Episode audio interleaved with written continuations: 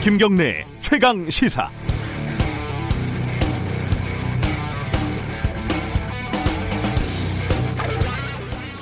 딱 일주일 전인 지난 월요일에 김정은 위원장이 죽었는지 살았는지 말들이 많은데 차라리 잘 됐다고 제가 말씀을 드린 적이 있습니다. 어차피 머지않아 드러날 사실관계니까 누가 진짜 대북 정보통인지 누가 엉터리 점쟁인지 가늠해 볼 수 있는 드문 기회라고요. 진짜 며칠 안 걸렸습니다. 일단 통일연구원 홍민 실장은 저희 최강시사 인터뷰에서 4월 말 5월 초쯤에 김정은이 모습을 드러낼 것이다 이렇게 예측을 했는데 정확했습니다. 박수를 보내드립니다. 사망설까지 말씀하신 장성민 전 의원 어, 미사일 발사하다 사고가 났다고 한 탈북자 리정호 씨 반성을 해야 될 것 같고요. 김정은 위원장이 엄청나게 위중한 상태라고 한 윤상현 국회 외교통일위원장 역시 할 말이 많지 않을 것 같은데 여전히 말은 좀 많으신 것 같고요.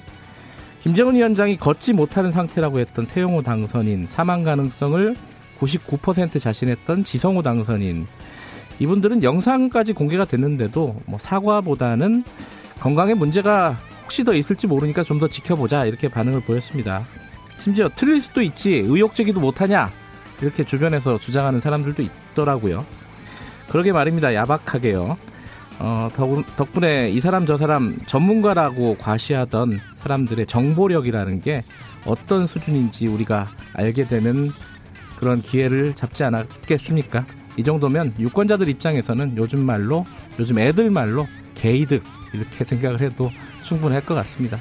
5월 4일 월요일 김경래 최강 시사 시작합니다.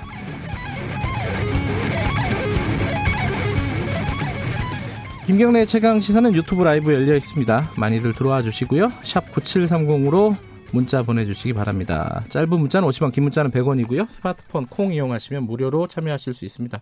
오늘 1부에서는요. 어, KBS 정성호 기자하고 어, 더불어시민당 양정숙 당선인 탈세 의혹 관련해서 좀 자세히 알아보겠습니다. 이게 최초로 보도한 기자이기도 하고요. 2부에서는 정치의 품격 박지원 의원과 함께 정치 현안 살펴보는 시간 가져봅니다.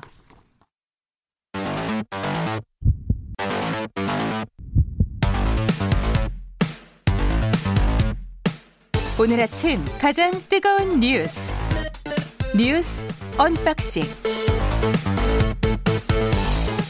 네 택배 박스를 뜯는 두근두근한 마음으로 준비합니다. 뉴스 unboxing. 오늘도 두 분 나와 계십니다. 고발뉴스 민동기 기자 안녕하세요. 안녕하십니까. 그리고 김민하 시사평론가 나와 계십니다. 안녕하세요. 안녕하세요. 어 뭐부터 얘기할까요? 김정은 귀환이라고 해야 되나요? 그것부터 좀 얘기하죠. 어, 어, 언제 어디서 나타난 거죠? 그러니까 20일 만에 공식 활동을 재개했습니다. 네. 지난 1일 평안남도 순천 인비료공장 준공식에 참석을 해서요. 준공 테이프를 끊고 공장도 둘러보는 모습이 이제 사진으로 공개가 음. 됐는데요. 네. 아까 반성하실 그 이름들을 쭉 예. 말씀을 하시지 않았습니까? 여기에 데일리 NK, CNN, 아, 빠뜨린 게 있군요. 미 네. MBC 그리고 조중동을 비롯한 국내 언론들 여기도 좀 반성 리스트에 좀 들어가야 될 것 같습니다. 어 지금 그 화면을 보니까 뭐 특별하게 이상이 보이지는 않더라고요. 걷는 거나 이런 걸 보면은 그죠? 뭐 이상이 있어 보인다라고 주장하는 분들도 있습니다. 여전히요? 아, 네, 그래서 뭐 걸음걸이가 부분이? 약간 어색하다든지 아, 또는 뭐 그래요? 어떤 손놀림이 약간 느려 보인다든지 네. 또는 뭐 이런 얘기를 하는 사람들도 있지만 네. 그런데 여기에 대해서 사실은 정확한 사실 확인은 뭐 안 되는 거죠. 사실 그 찰나의 순간에 잠깐 뭐 발을 헛디뎠다든지 이런 걸 가지고 이제 좀 걷는 모습이 이상하다 이렇게 얘기하는 건데 네. 언론에 인용된 뭐 정부 관계자나 이런 발언을 보면은 네. 뭐 또는 이제 연구 기관의 이제 관계자나 이런 발언을 보면은 체격이 워낙 이제 정상 조건은 아니기 때문에 음. 이제 독특한 어떤 몸놀림이 있을 수도 있는데 그런 걸 가지고 다 어떤 건강 이상설로 얘기를 하면 어떡하냐. 아니 근데 예. 오늘 그 신문을 보니까요. 예. 전문의들을 또 등장을 시켰더라고요. 아, 그 걸음걸이나 이런 걸 보려고. 그러니까 사진까지 등장을 하면서 예. 그러니까 조선일보 같은 경우가 대표적인데 오른 손목에 흉터가 있다. 아, 그거 얘기 많이 하더라고요. 주사바늘 가능성이 있기 때문에 스텐트 수술 자국 아니냐 뭐 이런 얘기도 있고요. 그렇습니다. 그리고 네. 중앙일보도 오늘 뭐 NK 뉴스라고요. 미국의 대북 대북 전문 매체 있거든요. 네. 이 매체를 인용을 하면서 어, 김정은 위원장의 오른 손목의 점 음. 요게 심장 시술 검진 흔적일 수도 있다라는 또 제대로 확인되지 않은 보도를 계속 이어가고 있, 습니다 예. 그, 그게 이제 없던 게 생긴 거는 이제 사실인 것 같은데 왜냐하면 그렇죠. 그 이전의 사진하고 비교를 해보니까 뭐 묻었을 네. 수도 있는 거 아니에요? 아, 그러니까 그렇죠. 그거를 네. 없던 게 있다고 해서 그게 뭐 그렇죠. 뭐 시술이니 음. 수술의 흔적이라고 하는 것도 좀 오봉인 거죠. 그리고 음. 그걸 사실 제가 뭐 이 자리에서도 한번 말씀드렸는데 김정은 위원장이 예를 들어서 뭐 정신을 잃었다거나 또는 그런 그래서 통치 능력에 이상이 생겼다 그건 중요한 뉴스지만 어떤 시술을 받았는지 뭐 혹시 다리가 불편한지 그 태영호 당선인은 그 뭐 혼자서는 일어 일어설 수도 없고 걷지도 못할 것이다라고 주장을 했는데 뭐 그런 게 다리를 다친 거일 수도 있지 않습니까? 네. 근데 이제 그런 것들이 과연 우리가 이렇게 하루 종일 얘기할 만큼의 중요한 정보냐 이런 데는 의문이 든다는 거죠. 그 손목에 점이 생겼는데 그 점은 왜 생긴 거냐 이런 거를 우리가 얘기해야 되는가 이 상당히 의문이고 일종의 안보 상업주의의 일종인 것 같아요 이게 그러니까 그죠? 외신, 음. 국내 언론, 네. 보수 정치인 또 요, 요번에는 이제 탈북 출신 정치인들까지 함께 네. 이 확인되지 않은 김정은 위원장의 건강 이상서를 확대 재생산하는데 대부분 1등 공신이 된 것 같습니다. 그 그걸 통해서 자기들의 어떤 뭐 인기라든지 그렇죠. 또는 화제성이라든지 뭐 이런 것들을 다 도모하려고 한 것이고 일정 정도는 성공을 거둔 것 같기도 하고요. 카 트를 탔다고 또 건강 이상서를 그렇죠. 그게 예. 이제 6인용 카트인가요? 그 좀 길다란 길더라고요. 예, 예. 카트인데 그걸 이제 그 과거에 2008년에 김정일 국방위원장이 당시 뇌졸중을 앓은 다음에 음. 거동이 불편하니까 이제 현지 지도할 때 타고 다녔다. 그 네. 그 카트가 다시 나왔으니까 김정은 위원장도 건강 이상인 거다. 이런 주장인 건데 근데 김정은 위원장이 이전에 그 카트를 이용하지 않은 것도 아니고 2012년에도 이용했다 그러고 2014년에도 뭐 어디서 탄 아, 영상이 그래요? 있다고 하거든요. 그 사실 건강 이상과 반드시 이제 관련이 있는 어떤 음. 증거물은 아닌 거죠. 우리가 그 어렸을 때 수학 시간에 필요 조건, 충분 조건 이런 것도 배웠는데 그런 것에 비춰봐도 너무 과도한 깜, 얘기인 것 같아요. 저도 지금 정확하게 얘기를 못 할 것 같아서 긴장이 상당히 됐습니다. 맞나 필요 조건이? 네 모르겠습니다. 아, 조건 뭐 조건이죠. 근데 그 공교롭게도 3일에 총격이 일어났어요. 그죠? 어제죠, 어제. 네. 그죠? 이게 또 이걸 연관지어서 또 생각하는 언론들이 좀 있더라고요. 아, 이게 저는 오늘 네. 설마 이걸 연관시킬까 했는데 연관을 시켰습니다. 네. 그러니까 조선일보 같은 경우에 아, 잠적, 깜짝 등장, 총격, 더 큰 도발로 이어지나. 그러니까 지피 총격 사건을 김정은 위원장 자맹하고 연결시켜가지고요. 네. 이게 마치 앞으로 더 큰 일이 벌어질 수도 있다 이런 점을 좀 시사를 했던데 이것 역시 확인은 안 되는 그런 무리한 해석이라고 저는 생각을 하고요. 아, 조금 이 김정은 건강 이상설로 이상설을 통해서 국내 언론이 좀 망신을 많이 당했는데 네. 여전히 지금 뭐 깨달은 바라거나 좀 교훈을 얻은 게 전혀 없는 것 같습니다. 이게 북한의 의도적인 도발이냐 아니면은 뭐 일종의 실수냐 어떻게 몇 가지 이제 해석할 수 있는 여지가 좀 있죠. 어떻게 보세요?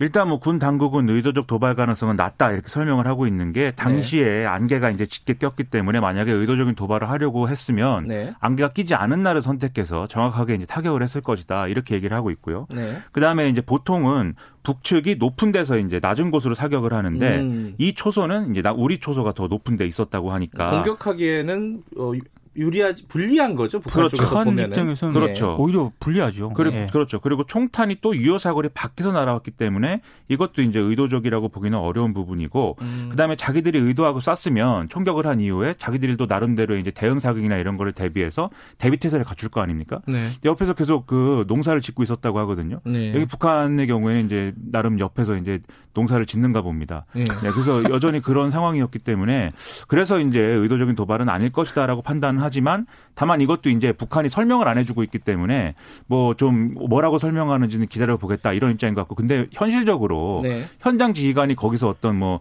어, 독단적인 지시를 했다거나 그래서 총을 쐈다든지 뭐 이런 해석은 있을 수도 있는데 네. 김정은 위원장이 전화를 뭐 어디다 해서 그러면 어, 느 GP에서 네 발 정도의 총을 한번 어, 그 안개가 끼었지만 한번 쏴봐라 이렇게 지시를 해야 이게 의도적인 도발이 되는 거잖아요. 네. 근데 이렇게 상상하기는 좀 어렵지 않나. 이게 뭐 총탄인데 그죠? 네. 미사일이나 무슨 핵무기였으면은 의도적인 도발이라고 볼 수도 있겠는데 좀 어려운 것 같습니다 얘기가.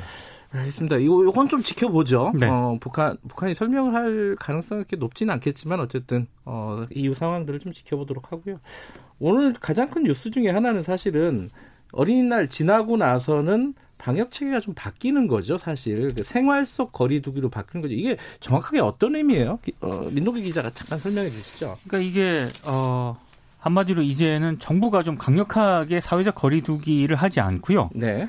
일종의 이제 생활 속에서 시민들이 자발적으로 이제 좀 자발성에 맡기는 그런 조치라고 해석을 하시면 될 것 같습니다. 크게 보면 완화하는 거죠. 그렇습니다. 예, 예. 그러니까 3월 22일에 그 고강도 사회적 거리두기를 시행을 했는데 이게 45일 만에 이제 정부가 푼 거거든요. 네. 그러니까 기본적으로 회식 모임 외출 등이 원칙적으로 허용이 되고요. 예. 다만 그 종교 체육 유흥 시설과 같은 밀집 시설에 대한 중앙정부 차원의 행정 명령이 있지 않습니까? 네. 이게 권고로 대체가 됩니다. 그러니까 권고 같은 경우에는 아무래도 강제력이 없는 것이기 때문에 네. 시민들이 이제 알아서 자발적으로 하시라 이런 의미인 것 같은데 좀 우려의 목소리도 좀 나오고 있습니다.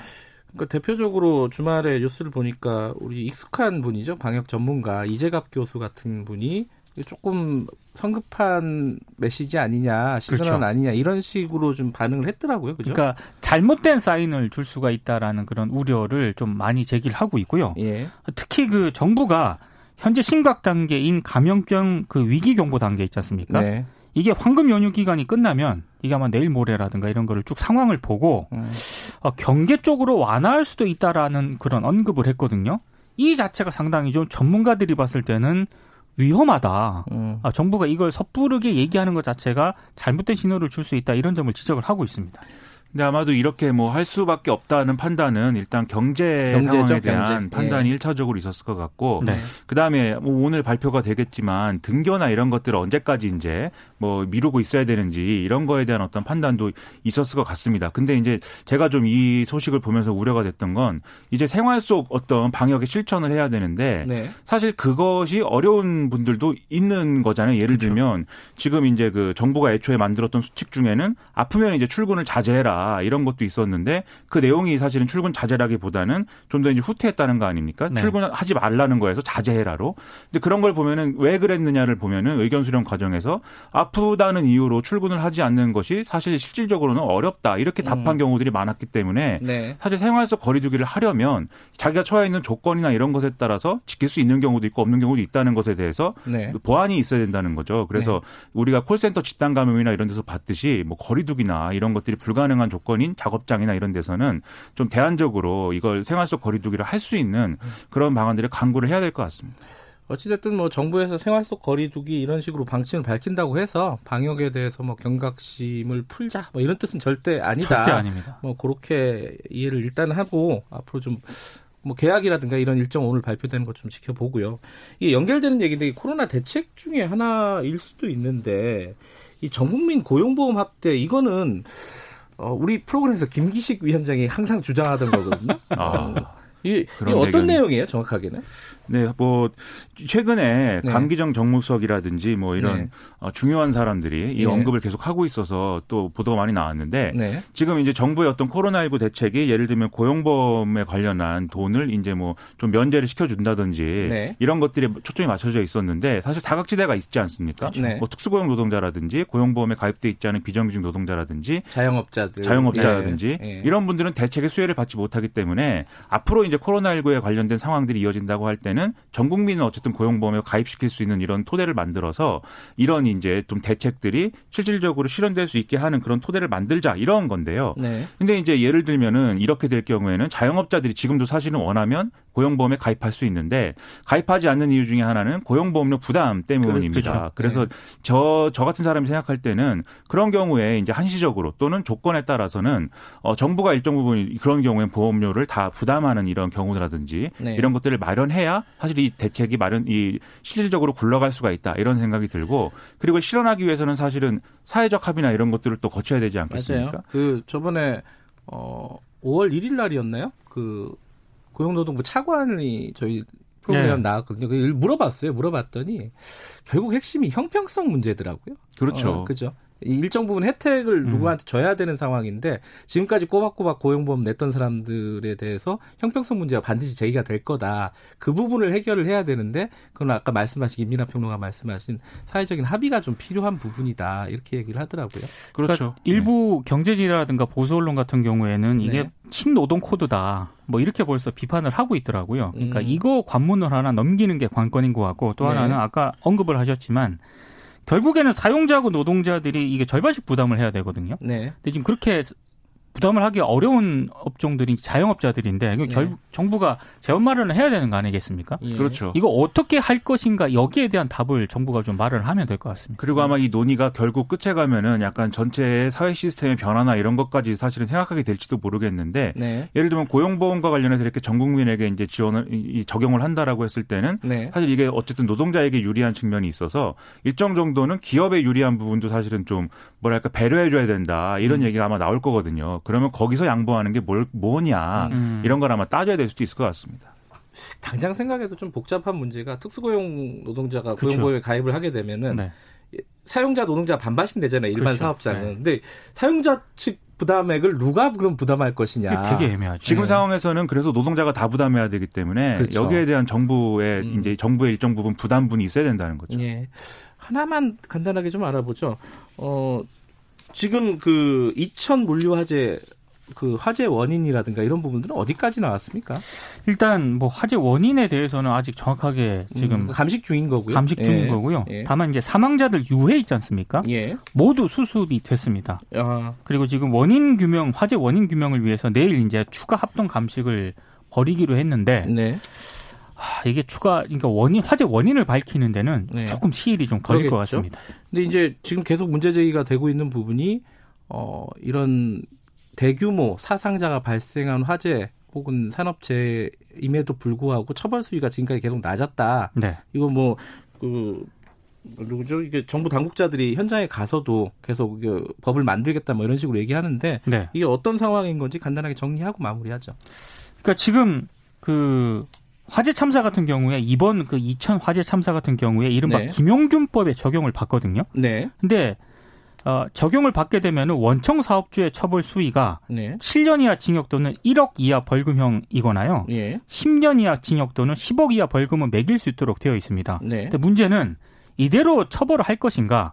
왜냐하면 기존 법으로도 7년 이하 징역 등의 중형을 내릴 수 있었는데 네. 이렇게 안 내렸다는 게 지금 전문가들 지적이거든요. 그러니까 7년 이하였는데 김영균법이 만들어지면서 10년 이하로 상향이 된 거죠. 상향이 됐는데 예. 기존 법으로도 음. 대부분 벌금형이었고 그 벌금형도 음. 굉장히 약하게 나왔습니다. 예. 그러니까 김영균법에 따라 처리를 한다 하더라도 과연 중형이 선고가 될 수 있을 것인가 음. 이거는 좀 상황을 봐야 된다는 게 전문가들 얘기입니다. 건설 현장 같은 경우에는 다단계 하도급이 일상화되어 있어서 이런 사고가 일어났을 때는 책임을 이제 밑으로 떠넘기잖아요. 그렇죠. 원청은 하청에게, 하청은 네. 노동자 개인에게 떠넘기기 때문에 그런 것을 어떻게 판단할 거냐에 사법부의 어떤 판단 변화가 좀 있어야 될 것 같고 그것이 좀 같이 이루어져야 이런 법의 취지나 이런 것들이 잘 될것 어, 같습니다. 많이들 나오는 얘기가 그 2000, 2008년도 네. 2000 냉동창고 화재 때 사업주가 어, 고작 벌금 2천만 원을 받았다는 얘기가 나오는 거죠. 그죠? 네. 그게 어, 사방자가 40명이었는데. 그렇습니다. 네. 이 부분은 법만으로는 해결되는 문제는 아닌 것 같다. 그렇습니다. 라는 예. 생각도 들고요. 자, 오늘 어, 여기까지 하죠. 오늘 두 분 감사합니다. 고맙습니다. 고맙습니다. 어, 고발뉴스 민노기 기자, 김민아 시사평론가였습니다. 김경래의 최강시사 듣고 계신 지금 시각은 7시 38분입니다.